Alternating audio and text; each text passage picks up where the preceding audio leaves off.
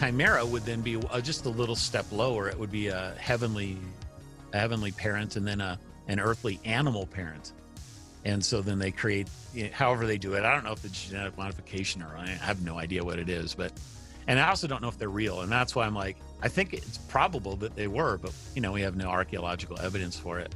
But if they were, then minotaurs, centaurs, sirens, Lilith, vampire, the kind of things. I mean, all that's all that's within the realm of possibility. In the realm of possibility. In the realm of possibility.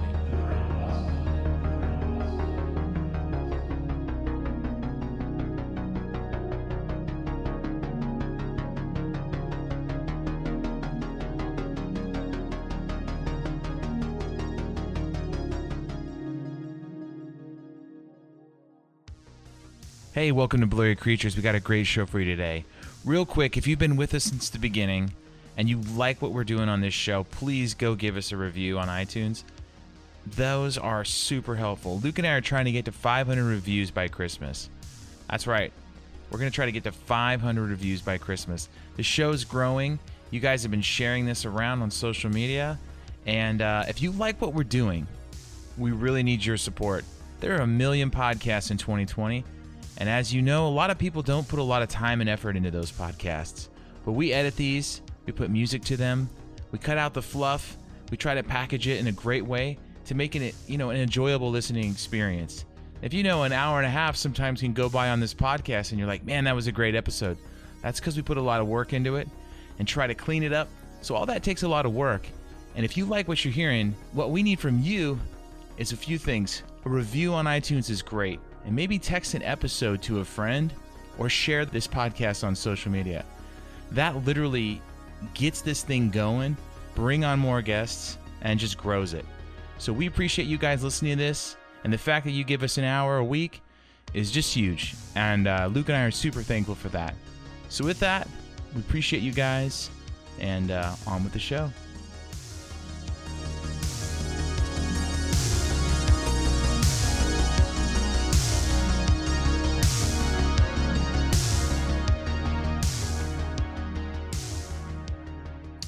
All right, so let's welcome Doug Van Dorn to the show. Doug, you're an author from Colorado, a mountain man, a hiker. Um, you've written several books, but today I think we're going to talk mainly about one of the books you wrote uh, called Giants, Sons of the Gods. Um, one thing we ask all our guests right from the get go there's no wrong answer. What are your thoughts about Bigfoot? What, what do you think Bigfoot is?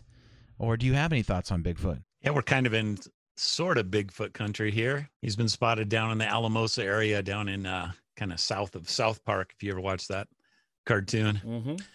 I think you know this stories are that like he uh, disappears and reappears. It's almost like demonic sort of stuff. So if I had to put my guess on it, I would say it was some sort of supernatural demon thing. We can get in. We can talk about demons all you want later on, in terms of what they are and stuff. But uh, that would be my guess. I think it probably is real. I mean, you just have too many, too many hundreds and thousands and thousands of sightings all over the place. So But we've had, I mean, we've had a a wide variety of guests on here that it's int- it's just interesting the way that that I can I get persuaded back and forth. But I think I really do have to go with what you were saying, Doug. At this point in the, in our journey, that there's too much weird stuff that happens around Bigfoot. Whether people be you know quote UFO stuff or you know footprints and and then it dis- and then it disappears, or I mean, Nate, I was watching. Uh, Va- uh, Vanished last night, you know, the original series with about the missing people, and it was it was eerie to listen to that. Them talking the same thing about footprints, people that would that just disappear, and there's something really strange about all these people seeing something similar, and yet we don't we don't have anything but blurry photos and blurry creatures.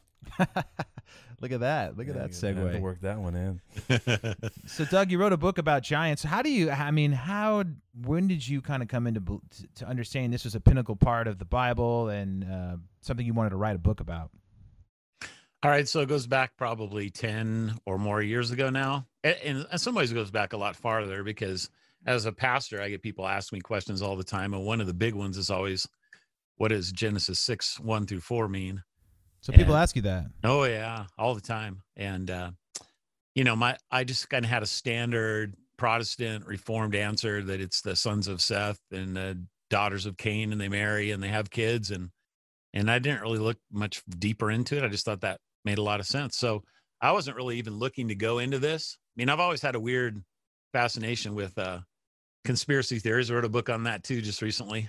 I guess what happened was I was preaching on uh, the book of Exodus, and the way I do my research is I go online and I try and look for journal articles, stuff like that, and uh, came across something that had nothing to do with what I was talking about, and uh, but it was totally fascinating, and it was on uh, it was on a textual variant in Deuteronomy 32, uh, seven through eight, and the textual variant says the sons of God, and the um, the Hebrew text says the sons of Israel.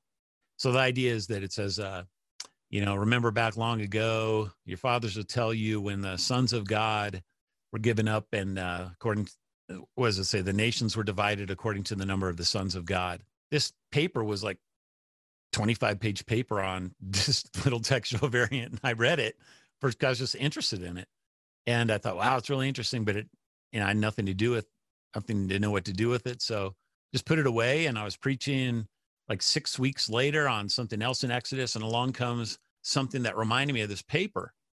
And I'm like, it couldn't, it couldn't possibly be the same guy. So I looked up the old paper and same exact guy. The guy's name is Michael Heiser. He was a academic editor at Logos Bible Software for a long time and just moved down to Jacksonville to kind of start a, a university uh, through a through a megachurch down there. So I had never heard of this guy and I knew nobody that had ever heard of him. So this was, I mean, this is 10, 12 years ago. Came to find out really quickly that he had a web page and that he was writing a book, that he had done a whole bunch of guest appearances on Coast to Coast, which that oh, totally oh, intrigued. Yeah. oh yeah. I mean, back in the day with Art Bell, even. So I started reading this book that he was offering for free that he wanted feedback on from all his kind of people that were following on him online. And that's where I started learning about the giant thing was from this free book. That book ended up becoming his bestseller, The Unseen Realm.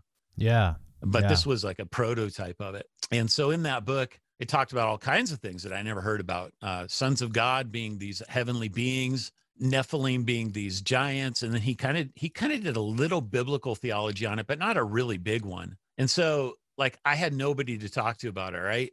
The only way that I could figure out how I could start making sense of it was to start writing. And so I kind of wrote a whole book on a lot of the themes that were already in his book. And I never did anything with it because I thought it was too close to what he was doing. But I was just doing that to help me think through it. And then I thought, you know, the giant part of this, I think there's a lot more that can be said than what he's said in this book because that wasn't the main focus of his book. So and then I thought, well, if I did this right, I think I could actually make, sell a couple copies of this one. So that's kind of how it turned into a book. Was just my own my own need to understand what was going on because I I recognized right away this is not a minor theme; it's a really important thing uh, in Scripture. I mean, like this is a major storyline that had been lost for I don't know, probably fifteen hundred years in in the church, maybe a little bit longer than that even. Why, why do you why do you think why do you think it's been lost? What's your theory there? Is it is it too fantastical or is it a? Uh, in some ways, but I, so I think there's a couple things going on. Like this kind of opens the door to something that's not really about. I mean, it kind of is about giants, but it kind of isn't. There's a book that Mike talks about called Two Powers in Heaven. It was written by a Jewish uh, scholar back in 1977, and this book talks about how the Jews prior to Jesus coming there was a debate among them about whether or not to put it in kind of christian terms whether or not there was a trinity in the old testament. And they were they were arguing about what they call the second power in heaven. And some of the rabbis were saying that there are two yahwehs in the old testament but there's only one god. So into this comes jesus incarnation and his his ministry. And he starts arguing with these pharisees all the time about how he's this divine figure. Some of them would call the second power in heaven. Hmm. and they hated this. Like this made them really mad. In fact, this ends up being the thing that gets Jesus killed because when he's put on trial, Caiaphas says, Tell us if you're the Son of God. And he goes, You've already said so. And then he puts him under oath. And Jesus says, I swear to you that, uh, you know, you won't see me again until uh, you see the Son of Man coming on, riding on the clouds of heaven. So that's a reference to Daniel 7, where the the, the cloud rider comes to the ancient of days and he's given this eternal kingdom in fact i'm preaching it this week so it's kind of right in my head So the, immediately Caiaphas yells, blasphemy. why would you yell blasphemy, right? Like that's uh that means that you're equating yourself with God. So Yeah. that's a two powers text. There's the Ancient of Days, who's the Father. There's the Son of Man, who's the not the Father, but he seems to be God himself. So they're arguing about this. Along comes like John's gospel. He writes his gospel, and um, a lot of people think that the beginning of that gospel is kind of a polemic or apologetic against Gnosticism. So this idea that Jesus is uh, the Word made flesh, and flesh is this evil thing in the Gnostic world because it's the physical realm, and the only thing that's good in their worldview is the spiritual realm. In fact, John's not doing that at all. He's actually writing to Jews and he's using their Old Testament to explain to them who Jesus is. So when it talks about, for example, first verse, Jesus is the Word.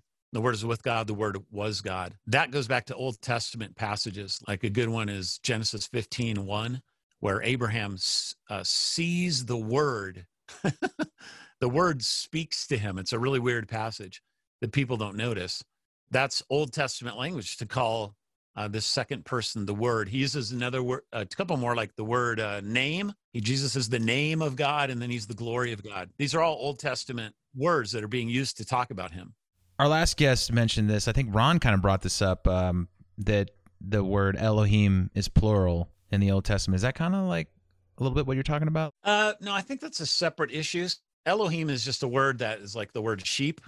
So if I just wor- had the word sheep, how many do I have? And you, the answer Right. is you don't have any idea. I have to tell you in a sentence. Yeah, So yeah, yeah. Elohim can be one or it can be many. Uh, so you know, the sons of God would be Elohim. It would be gods in the Old Testament uh, in Hebrew. So John's gospel being written to Jews, and it's explaining that Jesus is this second power in heaven who's come to earth to die for our sins. Well, the Jews hate it. They want to kill him. They can't do anything to stop him. He rises from the dead. He ascends to heaven. Christianity takes off like wildfire, and Jews are are converting to Christianity like crazy in the first four decades after uh, the resurrection. So along comes the destruction of the temple in Jerusalem, and now Judaism's thrown into chaos. Like the Jews kind of lose their home, they lose the ability to worship God in their temple. They just have to start writing down all their oral tradition because they're afraid they're going to lose it. Into this is what this book, Two Powers in Heaven, by this Jewish scholar says that the rabbis made it a heresy forever to believe that there's two powers in heaven. In other words, they turned Judaism from a kind of a binitarian or trinitarian thing into a unitarian thing. Forever, it's been that way to this day. So that's what happens in Judaism. And what they had to do then was start tampering with a few passages like Deuteronomy 32 8, where it says the sons of God, because that's the kind of stuff that gets right into this worldview. Like Jesus is claiming, I'm the son of God. Well, what does that mean to them? Well, it means it means he's a heavenly being, but it means more than that because they knew that there was one heavenly being that was unlike all the rest. Okay, so that's the Jewish side. Then the Christian side, you know, Jews convert less and less and less to Christianity after that because they lose the worldview to be able to do it. Like to a Jew, you say Jesus is God. That's just doesn't even make sense now because there's only Mhm. one God and he's in heaven and there's not there's not two persons. So, you know, that doesn't make sense. So less less Jews are converting, more Gentiles are converting. Christianity becomes much more Greek, much more, much less uh, Hebrew, and you go. You have to go along uh, a good ways for this to happen. So this happens with Judaism, early second century, and it doesn't really take root in the church until Augustine and Chrysostom at about the end of the fifth century. So they they're the guys who end up saying that this giant worldview of Genesis six is insane, crazy. I couldn't believe it. It's ridiculous. Uh, wild myths of the Jews, like they say all this kind of stuff, but they never give any reasons why. And so one other thing happened, I think, right before that time is that the book of Enoch, which was everybody was reading this book, First Enoch, uh, in the days of the New Testament. You know, Jude quotes from it. Hmm Uh, Second Peter does. First Peter alludes to it. So they're all reading this book, but it had been lost for some reason. You know, Hmm. maybe a hundred years before that or whatever. And then so that's an important book because because it kind of tells the story of the giant worldview of Genesis six. Yeah. So we didn't actually refine that book until like the late 1700s. You make it sound like what we really believe as a church nowadays is what Luther, Augustine, Calvin, all those guys got us on a different tangent that said, "Oh, this angel procreation theory is crazy. The giants didn't exist." Like, is that kind of what you're you're, you're alluding to? Yeah, I mean Luther and Calvin are uh, 800 years or whatever after Augustine, so they're just kind of inheriting the tradition that had been given to them from Augustine and Chrysostom. Hmm. Yeah. But yeah, that's exactly what's going on. And and so they didn't have this extra biblical literature to go back and read and test and stuff. So I I mean I can't blame them in one way, but at the same time, for all four of those guys, this is like really not something that they usually do. Like they're they're usually pretty good in terms of explaining the text and why it means this and whatever. But when it comes to this, they're like, this is just stupid. Nobody should have anything to do with it. Like that's their argument. Yeah. you talk about Heiser's book inspiring you to write your book of the Giants. What are some things in your book about the Giants and some details about the Giants that maybe other books don't go into detail about? Can you give us a little uh, uh, view into the world of the Giants and give us some details about some things that you don't hear a lot of other people talking about that you think that you've that you discovered? Yeah, so I wanted to write the book. I knew that there was other giant books are already out there uh, by like Steve Quayle and some of these guys and uh, I kind of found them pretty sensational. And uh, their their focus is really on the second coming. Like, are the Nephilim going to return? There's a bunch of books about that now, right, especially. like the days of Noah stuff, right? Yeah, Yeah. yeah, So I wanted to totally stay away from that, and I wanted to only focus on the new on the first coming because I believe that that's like that's what we have that's on solid footing. Whether they come back in the future or not, I have no idea. Um, but like these guys really do matter to the first coming and what happens. So my book is really a biblical theology from Genesis to Revelation on the giants that ends with with Jesus in you know when he's like confronting the demons throughout his his ministry like that's directly into this worldview because the the church fathers all all believe that the demon the origin of a demon a New Testament demon is that they're the disembodied spirits of yeah, a We giant talked a lot about that today. yeah with with Judd. Yeah, so so you think but I mean the original Giants, how big are they? Do you have any sense of that the original Nephilim were we were talking a little bit about that on previous episodes of we we've been in on our podcast we've been talking about kind of the last 1000 years or so some of the remnants of the giants that were here in North America um, some of the mounds, some of the elongated skulls. But Yeah. I'm, I'm trying to get an idea of like the antediluvian world. Like, wh- what was it really like in the original days of Noah? Like, how big were these things, and um, how evil was it? Yeah, I'll tell you a funny story. I was in Israel last summer uh, filming a for a show on this topic, and the guy brought in two different uh, Jewish kind of scholars, experts. One was a Jewish Kabbalist guy, and the other one was an archaeologist. So we're we're at the first site, which is the town of Goliath, Gath. Yeah, And this this guy's like, it's really funny. He goes, "We have no reason to believe that these giants were any bigger than six feet tall." Like- and I'm just like, I'm just like, you got to be kidding me. Then we come to this other guy at the end of the trip, and he starts talking about, oh, the giants, man, they were like two thousand feet tall, and he's dead serious. I mean, dead serious. And he goes, he goes, in fact, Og, the king of Bashan, he lived before the flood. He gives that whole storyline of of Og made it through the flood on on Noah's Ark. He hitched a ride on Noah's Ark and stuff. And he goes, uh, Moses ended up killing him. And the way he did it was Moses himself was 12 feet tall, 12 to 15 feet tall. And he goes, Moses had to jump as high as he could with a spear just to clip Og's Achilles heel. And that's how he killed him. oh my God. too many comic books, right? Yeah, that's like a you know that's Jewish folklore and stuff. So, like I'm I'm pretty conservative on this question. I kind of go with uh with what we know from the mounds of the ant you know the post diluvian world, and I would say that in my mind, you know, we're on really solid footing up to 12 feet. Probably eight to 12 feet is about what we find for those guys. I'm willing to entertain ideas that are bigger, like maybe up to 20. There's a little bit of reason to think that that's possible, although I don't think it's it's not real good reason. You know, above that, I think it's 100% speculation. What are some other creatures kind of roaming around with the giants that, that you think are also kind of on the earth at that time? So, I'm not sure what to do with this whole thing like the idea of a chimera, Yeah. but the Bible talks a lot about chimeras that people don't even know about. And they put it in the context of demons, which is interesting. If a giant is a disembodied demon, the idea behind that is that it's one parent is from heaven, the air, another, or well, heaven, and then the other parent's from earth, And so what's its spirit? Where does it belong to? Well, it belongs to the middle realm, to the air. And so when they die, they haunt they they, they don't know where to go, so they haunt the air, and that becomes the demon. So that would be because it's a hybrid. So a chimera would then be uh, just a little step lower. It would be a heavenly a heavenly parent and then a an earthly animal parent. And so then they create you know, however they do it. I don't know if it's genetic modification or I have no idea what it is, but and I also don't know if they're real. And that's why I'm like, I think it's probable that they were, but you know, we have no archaeological evidence for it. But if they were, then minotaurs, centaurs, uh, sirens, Lilith, vampire, the kind of things. I mean, all that's all that's within the realm of possibility. Yeah, we had Judd. T- Judd loves to talk about the chimera because we were we kind of dove deep Yeah. into that. So it, we were talking about Yeah. giants, and you talk about it, Genesis six and, and and them showing up. Like, can you give us like a high level view of, of your thoughts of like? It seems from me and Nate's conversations in the space, it's been, it really does put a different perspective onto the biblical narrative, and, and in a lot of ways, to me, it makes it makes things make way more sense when you go from like you know the whole thing. Nate and I've talked about a bunch is a lot of postmodern Christians seem to be like, well, you know, how do you how do you love or how do you trust or how do you serve a, you know a genocidal God, right? Who told these people it was cool to wipe wipe out all these tribes Right. and people groups and all that.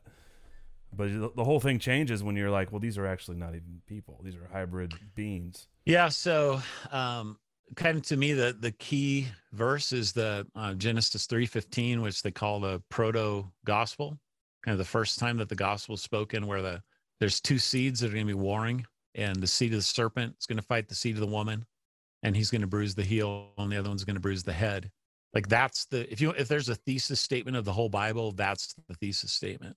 So I tell people that the, the, this topic is like it's like you don't lose anything of what you believed before, but what you're doing is you're adding a whole new dimension. Like you're not Hmm. losing anything about the natural dimension, what things that have gone on down here that I think we've we've done a pretty good t- job of talking about, but you're adding you're you're at least doubling your worldview because you're talking about all these supernatural things. Yeah. So that seed verse ends up becoming uh, really important to the Genesis 6 story because these are the seed of the sons of God. And that seed is fighting against this uh, seed of the woman. My, my thought before the flood is that the idea was to genetically destroy humanity so that we wouldn't be pure anymore because they knew there was going to be a coming seed from the man, from the woman, that would be a human that would somehow destroy Satan. So if you can genetically destroy human beings, then you don't have to worry about that anymore. There's no bloodline. Right. You're right. yeah. And that's where, yeah, so that's where the Noah thing, where he's perfect in his generations, comes through. It's not talking about moral perfection, it's talking about physically human. He's not tainted. Yeah. Yeah. I mean, and, and, and Judd brought up something about the this whole space that even the watchers, when they were looking at what the what was going on, even they were a little bit scared.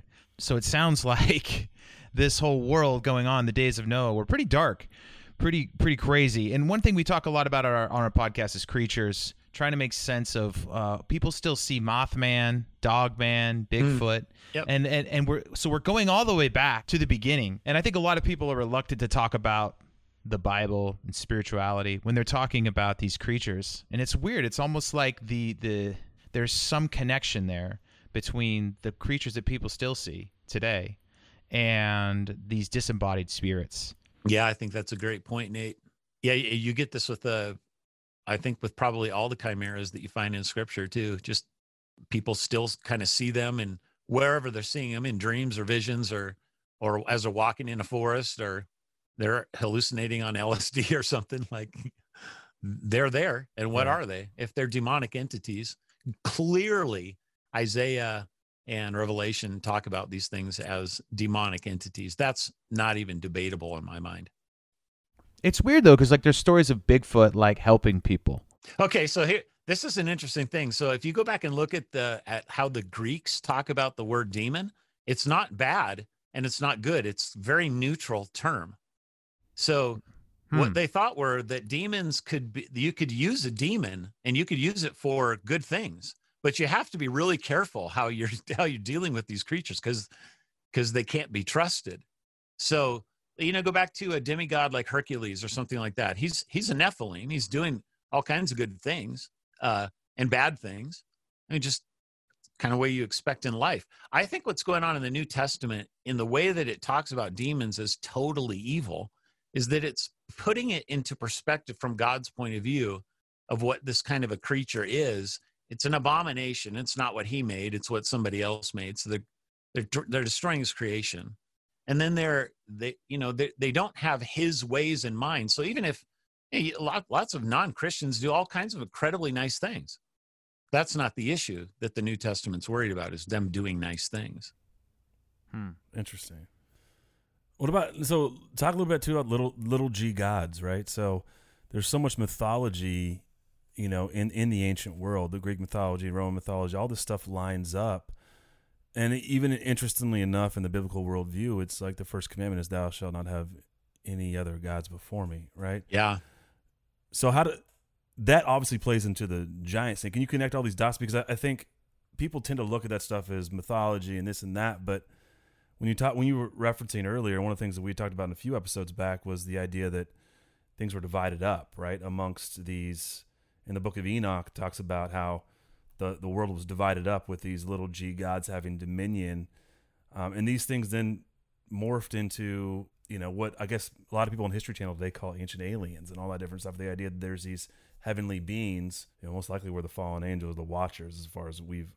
I mean, what you find in the ancient world is the, a lot of people have the same, you know, the fl- same flood epic uh, story, oh, yeah. or the same this. Oh yeah. it ends up being not just a bunch of you know made up people decide to worship a you know a cow or or, or whatever, yeah. but it has a lot to do with real real stuff that happened. Here's a quote for you. This is from uh, the famous apologist in the last century, Francis Schaeffer.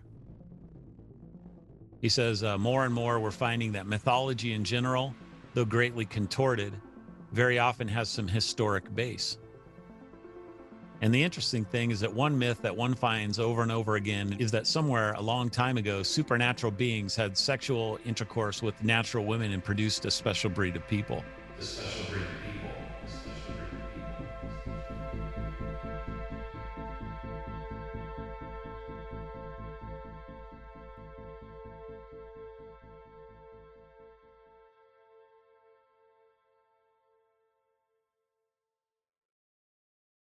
Francis Schaeffer's not uh, he's not into that kind of stuff. Like, right. and so to read that from him is pretty. I think it's pretty good.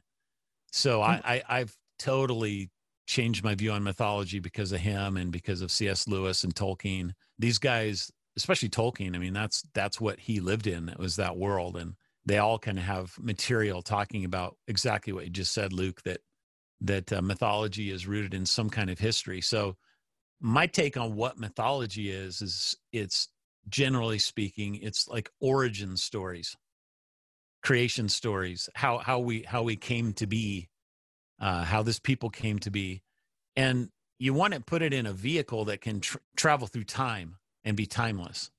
How do you do that? Well some whoever they were genius to do it they created these mythologies and these stories that transcend time. That we're still talking about greek stories to this day you know we've totally changed it we've naturalized everything and you hear the psychologists say oh these were you know stories that were meant to give you your ego and your id and your personal persona all this kind of stuff yeah, it's yeah. not it's ridiculous yeah, yeah, it's funny. It's uh, narcissism, you know. We are we're like um, America is like the one of the most narcissistic cultures there is, you know, and we're all we're all celebrities now on our iPhones, and it's interesting. And and and this really gets into conspiratorial stuff can you talk about that? Because that's people people love their words. They call you conspiracy theorist. They call you anti-science. They call you pseudoscience.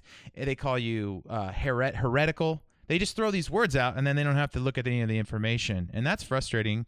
I know that I'm kind of mm-hmm. moving past that. Like I know yeah. they're never. I'm never going to get some of my friends to see this, and I'm just kind of like accepting that and moving on. I think those who want to hear this, you can hear it. Here's yep. where, and if you don't want to hear it, that's fine. So, what could you talk a little about that? Like, some of the conspiracy stuff and what you're up against? That's funny. I, I wrote a little uh, post on my Facebook today. I said a lot of people think that if you can't see it, taste it, touch it, put it in a test tube, that it doesn't exist. Religious lunatics. So it's like the way atheists treat the Bible. In other words, they treat the Bible like it's a conspiracy theory. And then I said, a lot of people think that if they aren't seeing it covered by the mainstream media, it isn't happening. It isn't real. Conspiracy theory. It's the same thing. Like yeah like it's just where where I get my information from. That's the ultimate source, and nothing else outside of it could po- ever possibly challenge what I think about anything. That's, that's And, 2020 in, a, in a nutshell. Right I mean, exactly. yeah. So giants. Back to the giants for a second, though. But flood comes, supposed to wipe Uh-huh. out the ne- the Nephilim, and then we have the Rephaim or the risen one. Like, what's your theories on how on how giants did giants survive, or did or did, did we have an, another incursion of these angelic beings? You know, hybridizing with human with humans again. So first of all, you use the word Rephaim. That's a good word. Uh, that word means the healing ones. Comes from the word Repha. Now you just we were just talking a minute ago about you know Bigfoot saving people from lakes or whatever, and now these guys here they're called the healers. Hmm. Isn't that interesting? It is weird. Yeah. So you don't get the sense that they're all completely evil in every possible sense. In fact, I think that uh, God held out salvation to them. To be honest, through Moses, if you would let my people go, I'm not going to destroy you. That's the, that's a very gracious offer for him to do that. doesn't it say that in the book of the giants though that that they went to Enoch and tried to get Enoch to intercede for them? Yeah, I think so. It's been a while since I read that passage, but uh, my thought is like I'm not dogmatic on this, but I kind of look at what are the options for how they survived the flood. You have the you have the Jewish fable option, which is that uh, Og hitched a ride on the ark. Like I'm pretty sure that that one didn't happen. It's like Marty. But, it's like, like- Marty McFly in the beginning of uh, Back to the Future, right? Like, that, no, it didn't happen. You have the uh, you have the DNA option that uh, somebody on the ark carried the genetic material. Uh, so maybe like Ham's wife or something like that. Like I think that's a logical possibility, but it kind of ruins the point of God um, destroying the whole earth because of this. You have the option of uh, it wasn't a universal flood, and some of them made it through the through the flood. There's actually tons of Jews talk about that, and I think there's probably a couple church fathers that, that talk about that as well. Hmm. So that's that's a that's an option. I know Heiser takes that option. To me, that one doesn't make sense. I can't make sense of how it says that God destroyed the whole earth, and what's the point of bringing all the animals on the ark if that's the way it was. Yeah, yeah. I don't get that. So I don't go with those. I guess a fourth option would be that. Uh, uh, so in Enoch, the original Watchers are locked away in Tartarus, and they Mhm. can't get out. They're done. And so then God makes this promise: "Never again will I flood the earth." It makes at least some sense to me that there was some guys up there who said, "All right, he swore he's not going to do that again. Why don't we see what happens if if we come down and do it again?" That kind of leads to kind of a fifth but not really a fifth thing, which is that the Tower of Babel might have had something very seriously to do with this, because it tar- it talks about Nimrod.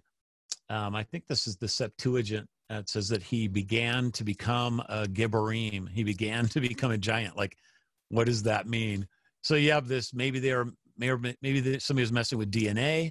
I think a more reasonable thing is probably just, or at least conservative, is that uh, these guys were trying to recreate what was going on before the flood. That's what the Tower of Babel is all about. It's a big ziggurat to try and uh, communicate with these guys. Hmm. And if they did that, if they instigate, if we instigated it, okay, then I can see another batch of watchers coming down and and doing the same thing. That's what I tend to think. I'm just seeing the bad Kevin Costner movie with everyone on their ships like Waterworld, you know, just like A, a really expensive bad. Co- Right. Here come the smokers. Yeah. Here, co- yeah, here come the smokers of the, gi- the tribe of giants on their homemade boat. What about? I mean, the Bigfoot's associated going underground. The trolls in the deep. Uh, what if could they go down in caverns, lock themselves underground, and survive the flood that way? Mm, baby, that's a good question. I've never been asked that question actually. I'm just thinking about how there's like troglodytes. There's the, I think they get I think they're the Horites. So if you go to Genesis 14, uh, that's the Abrahamic wars against the giants that almost nobody knows about. There's a whole whole whole group of wars about. There's giants fighting It's it. wild. It's like Lord of the Rings. I mean, think about like it totally it's- it's is. It's a crazy. cr- it's a great little like ten verses Yeah. beginning of that chapter, and one of them are called the basically their the word translates into the cave dwellers. Yeah, yeah, yeah. So I often think I often I often think of like uh, Beowulf Right. uh, living in the cave, or um, I think because these guys actually probably lived in the area of Petra, and you know the caves in the you've seen Indiana Jones and the Yeah. Last Crusade, and that's that's Petra made famous, and and there's all kinds of these cave sort of things going on in there, and you go to over to Turkey and some of these crazy subterranean cave chambers that the Christians used to hide out, you know, Yeah. from Yeah. persecution in. Like where'd those things come from? right. So, And then you, know, you could go even farther if you wanted to go into Hollow Earth and all that kind of stuff. yeah, yeah, it But, gets uh, really weird. But yeah, it gets really weird. So I think it's actually it's. I suppose it's a possibility. That would be kind of a different take on the they survived the flood thing, wouldn't it? Well, the, there's just so many reports of Sasquatch going underground, taking people underground. Um, Yeah. pe- people coming in, and it, especially if someone gets abducted, they have. There's been several accounts where like the Green Berets and the military come in to try to find somebody, and they they they search the lands, and there's always these uh, rocks associated with disappearances of people in the state and local parks to this day. So there's a lot of people say that they they like to be around these rocky areas where they can go down into the, deep into the ground. You guys heard these uh, Afghanistan stories? There's two Yeah. different ones. I have yeah. not. The Yeah. Giants of Kandahar. Yeah. So that's just What do you think about that? Is legit? I think it's interesting. Like I part of me says it's Steve Quayle and he's a sensationalist and every time I listen to him he never tells you his sources. Well, I could tell you but I'd have to kill you sort of thing. Yeah, and I'm like that bothers me. But the story itself is really interesting. bunch of military guys like supposedly shot a giant coming out of a cave in Afghanistan, and then Yeah, I they found took- I think he took one out. Right, took one of the oh, soldiers Oh out. yeah. Oh yeah. Like this is this is big time giant. This is like 15 20 foot sort of guy. I gotta look. I gotta look this People up. People still see mountain giants in, in like Canada and other parts around to this day. They'll be out and they'll, they're different than Sasquatch. They're wearing clothes. They're carrying clubs. Hmm. People still they're- people still say they see these things, um, like the Kandahar giants, but uh, they're they're very rare. It sounds like, but it Yeah, sounds like yeah. they come from out out of the ground still. So Yeah, that's why yeah. I'm thinking maybe that's how they survived the flood. The ones that just got privy to this. Hey, the, the world's gonna flood. Get get underground, take shelter, and then some of them came out because the dinosaurs didn't make it. All the other animals didn't make it, Yep. and maybe some of them did, and that's why they were there before and after. I don't know. That seems the most plausible to me. Besides, That's a really interesting idea. I'll have to think more about that one. Aside from all that, Doug, do you, what was the demise, uh, uh, chronologically speaking, when it came when it came to these giants? Like, if they were around and they and they had this, you know, the Rephaim were around.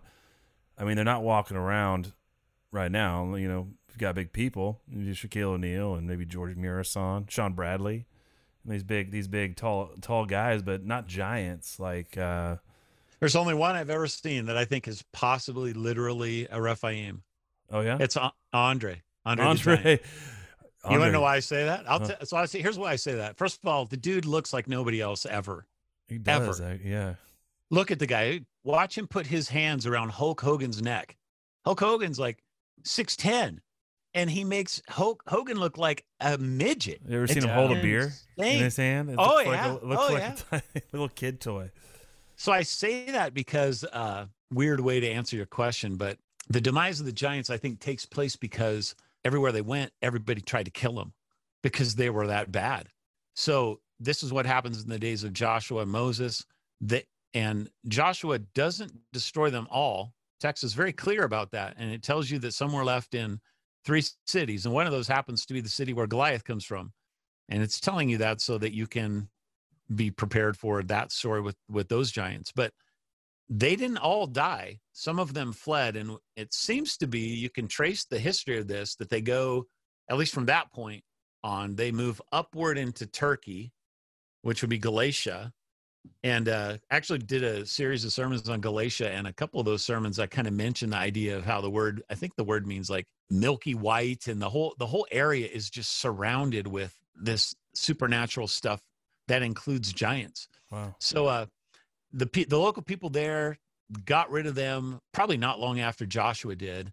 They they then seem to migrate up into the Rome area of uh, Germany and France, and then you get Julius Caesar talking about how the reason they couldn't take out the guys up there is because they were so huge they could like jump over horses and they would they were called berserkers and they would they would kill all of our army. barbarians, right? It's like Gladiator, right? So this the is like when, when's. Julius is like second century BC. So then he eventually gets rid of them there, and then they seem to migrate to uh, Britain and Ireland. yeah, build the henges. Yeah, and well, they I suppose some of them are probably probably already up there before that, but that kind of seems to be the wave. And then uh, then they're they're destroyed, and then where else is there to go? There's no more land, so they cross the sea, and then they come to North America, and uh, then you get the mound builders in Ohio and all that all that kind of stuff. You get uh, Sarah Winnemucca the first Indian woman writer talking about these uh, Lovelock cave giants that she had some of the red hair still, and and uh, they tried to eat her people, and they ended up burning them in a cave coincidentally, and and destroying them. So it's like after after that long of a time, if you're that bad of people, uh, you're just going to destroy yourself. Right. It's just like that roommate that nobody wants, right? It just keeps going to every everyone's house. See if that roommate wants to eat you. You have that guy too. well, yeah, I mean the way the way that Judd described them is they were parasites. You know, they were just sucking the life out of everywhere they went. Yeah. They're just kind of pillaging the village and stealing kids, and eating people. Uh, so, I mean, it's weird because you, on one hand, you describe them as being sort of ambivalent or neutral at at times, like a friendly Sasquatch, maybe. Yeah. Um, but well, then think about you- Andre. Like, if let's assume Andre is a giant. let's just say he was. He was a super nice guy. He was the giant, right? I mean, Well, but but then you have all these beautiful verses in the Bible that are like commanding them to to these armies to go out and take him out. So uh, are, that had they, nothing to do with their being nice. It had to do with them being uh, an abomination. right. So th- you have to think like Leviticus there, and they're not they're not able to stand in holy spaces because they're not they're unclean by definition because They're they're human. a hybrid. yeah. And do you do you think this information is like gaining steam in modern like we're we're starting to see this truth now more than we ever have in the last couple hundred years? Like Christians are starting to talk about this stuff. I do. It's a really weird thing. The, in the last 10 years, more than ever, uh, it's just taken off like crazy. I've often wondered why. And maybe 2020 is kind of the beginning of the answer to that. do you think that's because some of these creatures are reconvening? There's a lot more. Sa- there's a last lot more Sasquatch sightings. There's a lot more cryptid sightings, UFO sightings, all kinds of weird stuff. So is is is thing are things moving and shaking again? Are things moving and shaking? That's the million dollar question. I tend to think that they, they very possibly could be. Yeah. birth pains, right? That's that's that seems to be one of the prevailing theories. Is these are the birth pains of what would be considered the end of the, the end times. Yeah. So, so when we talks about uh, Jesus says, you know, that he'll return when it's like the days of Noah. I mean, is what do you think about that? Is is that are we going to see these creatures again and like walking around? That's a hard question, Nate, because like when you read that text, Jesus only he doesn't specify the Nephilim part of it. He just says they were eating and drinking, marrying, giving in marriage. But the marrying and giving in marriage, like if we want to look at what that was in Genesis six, it's not a good thing. So Right. yeah, I mean, is it possible? Like, sure, just about anything's possible. The the end of the world is going to be pretty crazy, I think. I don't I don't I just don't know how much you can go to a pastor like that and just be dogmatic about it. Yeah, it's very general. You're like, does that mean? I mean, I, I tend to think almost like that. It, be, it means that, like the Tower of, of Babel, like we were talking about, maybe it becomes a thing where it's it's human or mankind that's doing the doing and creating the abominations, like whether it be through hybridizing humans, hybridizing humans Uh-huh. with, with technology, where it's like we're seeing Uh-huh. with Elon Musk and all, and implanting. But who's to say that that's just us? I mean, maybe we're getting the technology, the ability to do this because people are communing with these guys, and I don't think that's a maybe at all. I think that's actually quite real. I would I would agree there. That's I mean that's that goes right back to talking about Brien Foerster, Nate, where we're he's talking about ancient technology and how Yeah. the ancients had better building techniques than than those that that came after that forgot. Yeah, like where'd that come from? Right. Like how do you how do you basically laser cut giant stones that no one can move and figure out how to make them fit together? Well, the weird thing, Exactly. yeah, it's it's really interesting. I mean, I think I think in this episode, one of the things that really got my mind going about is this ambivalence. Like some of these beings, like like I think Ju, uh, Judd s- talked about a little bit, just like the Watchers being a little bit frightened by what they had created. There's this like these things aren't. I mean, they're evil. But there's a little bit of gray space there. Like, are they? th- How evil are they? Do they Yeah, have some kind of conscience to what feel did good? we do? Yeah, It's right. like it's like a it's like an apocalyptic uh, Hollywood movie about uh, creating artificial intelligence. You know, the Terminator sort of thing. What what did we do? Yeah, yeah. Uh, uh, and these are, and these beings are locked up. You said the ones that created mess with creation in the The abyss. original the original ones are. I'm not convinced that the other ones are. Where where are these beings now? You think? Okay, so this is kind of you have to get to the geography of Hades in order to understand this. Uh, so first of all, uh, there's some Old Testament passages, Proverbs. I think Isaiah has a verse about it they're not translated as Rephaim, but that's the word that's used, and it talks about how they're basically the kind of the gatekeepers of hell, and uh, you don't want to be there. This is like a this is a reason not to go to hell is because the Rephaim are there. So and Dante talks about that. He has, I think he has the giants at the lowest level of hell. So that's the giants. Now that's kind of weird because you know, some of these demons are like uh, they're demons of the air and they wander around, right? And that's kind of Enoch talks about that. He says that nine tenths of the of the of the giant demons were locked away, and then one tenth was left to roam the earth to torment mankind. So I mean that that's those guys in terms of the sons of God. Uh, so the geography of hell seems to be that you have this it's the place that everybody went to and i'm talking about hades here because we use we in english we use the word hell differently so we talk about hell for hades we talk about hell for gehenna and we talk about hell for tartarus tartarus is a part of hades and gehenna has nothing to do with hades like it's a totally different thing that's a lake of fire so hades is where everybody went when they died good or bad believer in god or not it's called sheol in the old testament yeah. And yeah. it it seems to be compartmentalized. Like and the Greeks talked about it with you know the river Styx, and then on one side you go to judgment, and on one side you go to Elysium, and on the other side you go to uh, punishment or whatever. Seems to be similar when Jesus talking about uh, paradise on one side, Abraham's bosom, and the other side, a giant chasm, and the tormented in fire. That's Hades. So there's like it was this place where everybody went and then there was a paradise side there's a punishment side when jesus dies he descends uh, this is the old church father view that I, I very strongly believe happened because of uh, some of the psalms and stuff like that. Jesus descends to hell and then he ascends as the victor. He's gone down there. He's told them that he has conquered death and and hell. He tells them that he's the son of god and there's nothing they can do about it. He rises from the dead. He takes, he basically empties Abraham's bosom, uh, that side of it. So all the Old Testament saints are then brought up to heaven to be with the Lord, where we'll be. We we won't go we won't go to Sheol when we die because of what Christ has done. His death is sufficient to take us to heaven now, whereas they they had to anticipate that before. Hmm. So then it talks about you know so that's kind of all the I suppose the the giants and the people are kind of in that burning side. But it, Peter talks about how uh, basically the watchers were put into a lower place, like lower than hell, into Tartarus, which is you go and read um, the Greek stories. This is the place that's made with adamantium bars of iron, uh, the stuff that uh, they used in the X Men for Wolverine.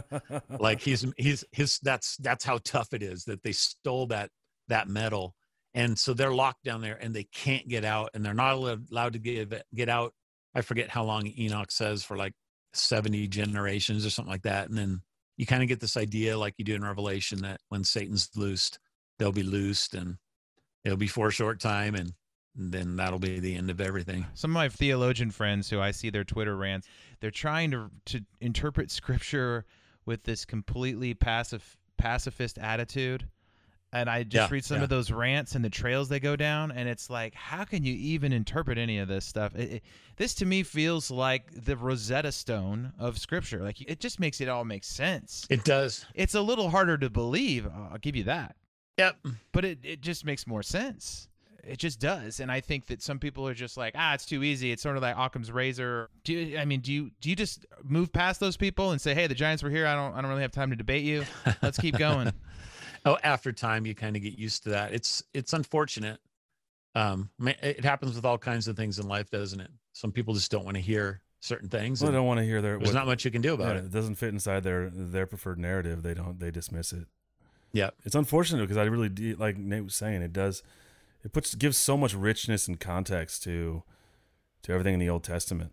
It's fantastical too which i think is is even just brightens or, or widens that story to think about Abraham battling tribes of giants, and this stuff really happened. Um, th- okay, thoughts on this? Then this is what we what we talked to a few of our giants people about is what happened to the bones? What happened to the to the evidence? Are they, are they in those burial mounds, or did these things get?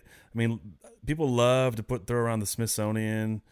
You know, they do theory that, that that somehow they're they're hiding everything. Well, they show up. They show up in all the accounts in the old newspapers. They're always on the scene. So. They always are. I mean, it's a tough one. Like my thought about the, that conspiracy theory is that there probably is something to it because you know I think there's like a thousand different accounts of giant giants being discovered in North America that go from 1750 to 1930 or something like that. And, okay, let's say that 95% of them are uh, hoaxes. That's pretty generous, I think. Sure. That's still 5% of them that aren't. Right. Yeah. So uh, here's a here's a true story for you. I came across this uh, article in what was called the Minnesota Historical Society. They had a journal back in the 20s or 30s, maybe 30s.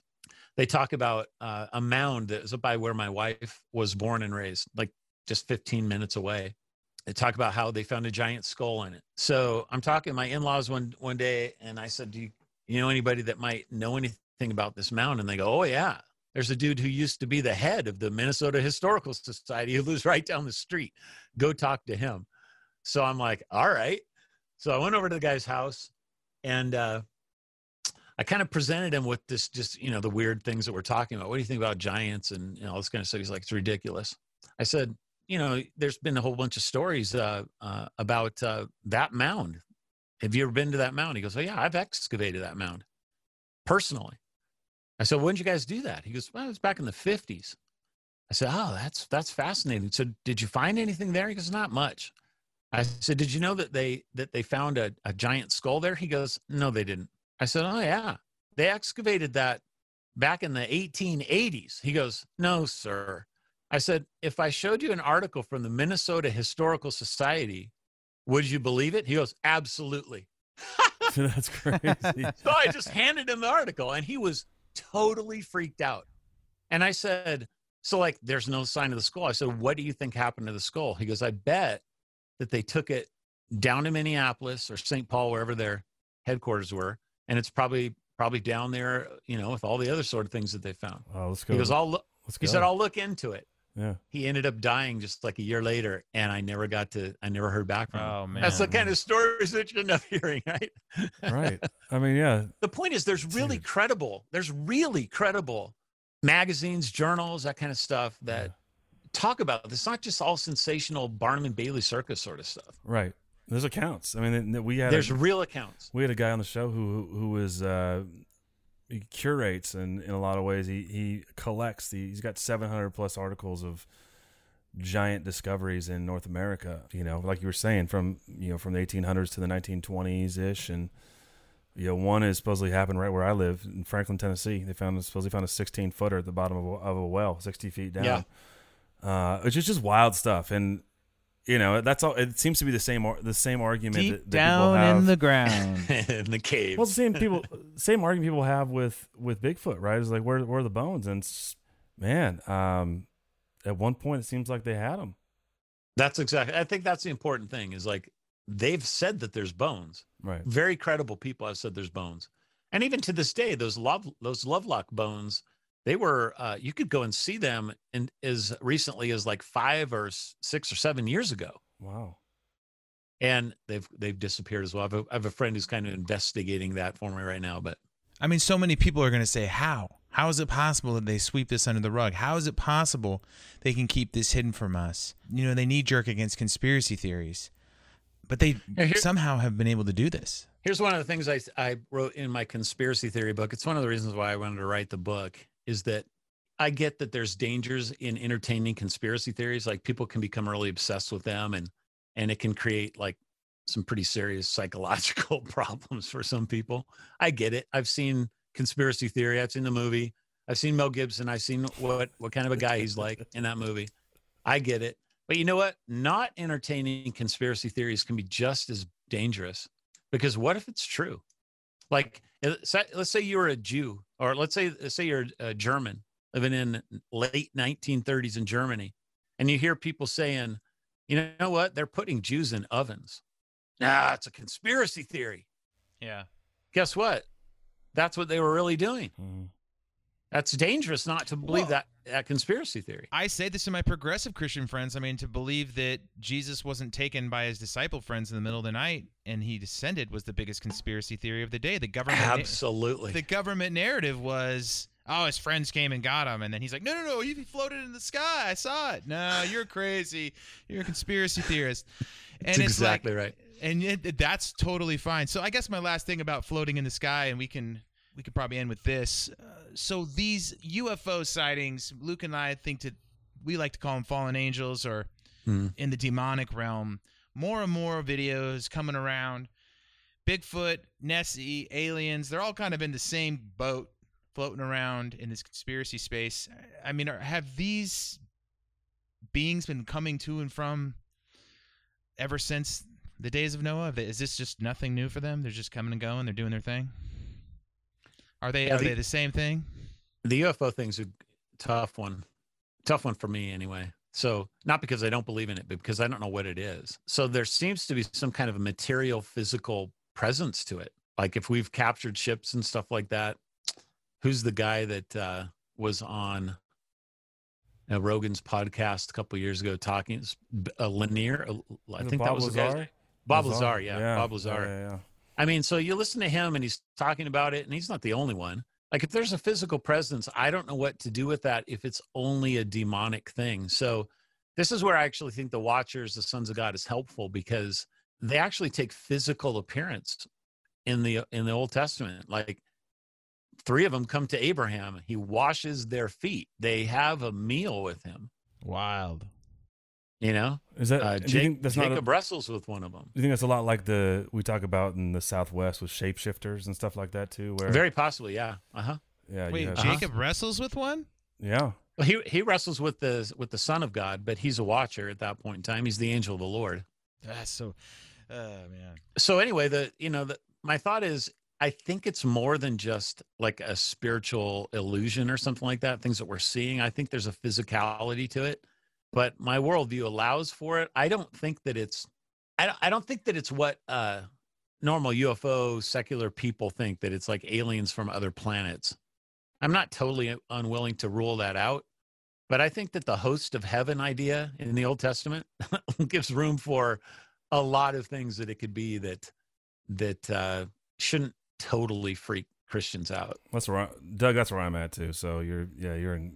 I can't at this point, but I don't buy that it's little green men from you know from another planet that just seem to fly around. And I've heard it said that like God is the only you know omnipresent being. Um, so these other spiritual beings do have to travel from place to place, whether it be dimensionally or whatever, whatever the quantum physics Yeah, are. however But they do there's physically Yep. they have to travel. Like you were saying, there's a danger with not believing in any conspiracy theories. You know what I mean? Like if you don't believe in any, but there's actually this this Holocaust going on, sort Yeah. of thing. Well, what if you don't believe in anything supernatural? Any of these and these and these these beings come back, or they come, or the government comes out and says, How are you going to deal with that? It's Yeah. gonna. It's a lot of people are gonna walk away from their faith Yep. because they're like, Yep. no one ever told me about this stuff, and Yep. you're like, wait a minute, no, no, no, it's in the Book of Enoch, it's in the Old Testament. Wake up, and then everyone's like, what are you talking about? And then it's too late, right? They're just. Then they're gonna. So there's like they call them UFO religions, and there's they're Yep. converting a lot of people. They are. It's an unreached people group. Honestly, the whole UFO community, like it's it's unreached. People are not. There's a lot of non Christians that are there. Very few Christians that are really trying to make inroads. It's one of the reasons that I loved Heiser so much. I found out like the first day I looked into him that he goes down to Roswell every year, and and gives like biblical lectures at UFO conferences. oh, I love it. Yeah, that's awesome. But I mean, I think that that in and of itself makes a lot of sense when you think about deception and, and the strategy and the plans, you know, uh, of the fall, of fallen angels and and you know and and the darkness is to deceive and na- that happens and that, that falls right into what I would assume to be the plan of the enemy. So, yeah, if there was to be some kind of first contact, you know, or close encounters of the third kind, that would seem to come right out of the playbook of trying to deceive people yeah, from the truth. I agree. hmm yeah. I just there's it's just weird that they don't have any framework for that. I think you're setting people up for failure. And a lot of people are like, "Oh yeah, the church and and politics and Christians are people are leaving Christianity in droves." And I'm like, "Well, what's I don't they, they blame it on this conservative Christians that are the reason for that.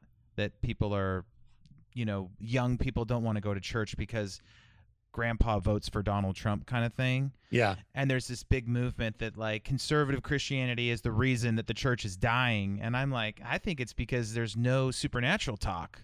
and people see it, smell it, hear it. They go on Joe Rogan, they hear about it, Mm-hmm. and then it, and then they go to church, and no one wants to talk about it. Well, they're like, forget this. I'm not going to go to church if you guys can't open your minds to this stuff because I can go on Joe Rogan's and, and get plenty of it. So I, I'm going to believe what Joe Rogan says over what my pastor says because he's just so close minded. That's what I, that's what I'm seeing is that young people are starting to smell some of this stuff, and they're like, how come pastors aren't talking about it? It's exact. I, I 100% with you, Nate. Like, I don't think that the church, especially conservatives, but liberals too, quite honestly, in fact, it, just as much, uh, they don't realize how infected with naturalism and irrationalism and evolution, all this materialism, they they don't see. I mean, those were massive movements in the 17 and 1800s, massive, totally seismic shifts in the way that people thought about reality.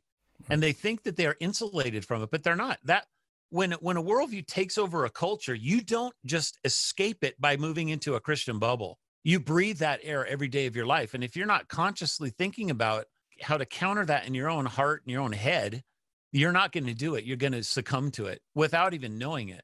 And i think that that's where a lot of a lot of people who call themselves christians whether they're liberal or christian or not or conservative or not are are they're at that place. They they give lip service to satan but it's basically just lip service. Like Yeah. he doesn't really do anything. He's not really much of a power.